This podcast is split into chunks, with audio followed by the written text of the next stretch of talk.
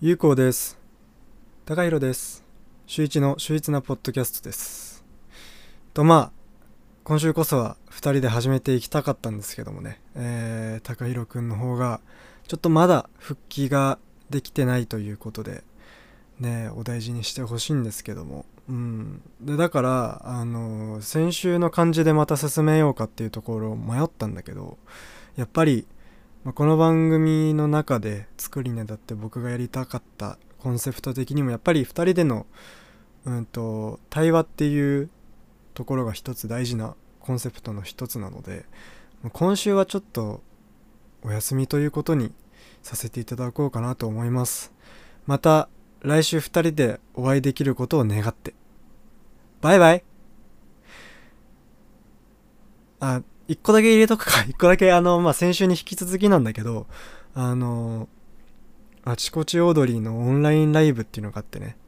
オードリー VS 信子 VS アンガールズ、流血上等、心のかさぶた剥がしデスマッチっていうのがあって、まあ、これ有料のオンラインライブで、まあ、ちこちオードリーっていうテレビ東京の番組があるんだけど、それの、あの、オンラインライブで、まあ、毎年一回この夏にやってる風物詩的な感じなんだけど、これは先週僕が話したおすすめしたコンテンツのネットフリックスシリーズ「ライトハウス」っていうのが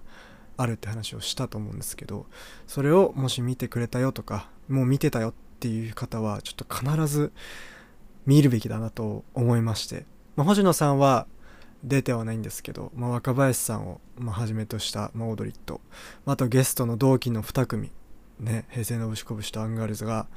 こう本当にねそのなんだろうな。言葉の通りなんですよ。心のかさぶたを剥がしまくって。でなんか熱くなったり絶対にその地上波じゃ言っちゃいけないこう囲われてる状況だから言えることがどんどん出てきて。でそれはただのなんだろう。うんと裏話とか陰口っていうことじゃなくてなんかその本当に繊細なところをこうブワーッと見せてくれて。でそこに対して見てる僕らにもこうビシャってこうアドレナリンが飛んでくるんですよ。で、なんか、本当に見るべきだなと思って、そうやってライトハウス見たりとか、オードリー好きだよって人は。で、まあ、なんだろうな。そうやって飛んでくる物質が、こう、ストレス解消とはまた違う、なんかこう、分泌液みたいなの脳から、この見てる視聴者の僕らにはにじみ出てきますので、まあ2200円なんで、まあ、お金はかかるんですけど。でねなんかあとその見てて僕がなんか毎回言ってるようなちょっとしたそのもう思想に近いのかな。本当にそのね今ものづくりを知っているうんとそれは僕にとって最前線でものづくりをしている人たちは本当にそのまず受け手として消費者としてのアンテナというか感度が本当ものすごくいいなって思って。なんかこう受け取り方もそうだしその受け取る全体のパワーみたいなものがまだ全然その僕個人の感覚で言うと自分は及んでないしあのある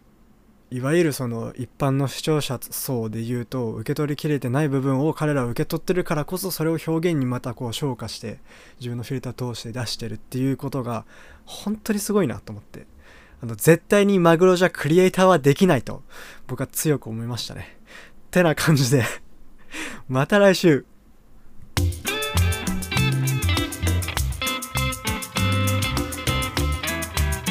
週一の秀逸なポッドキャスト。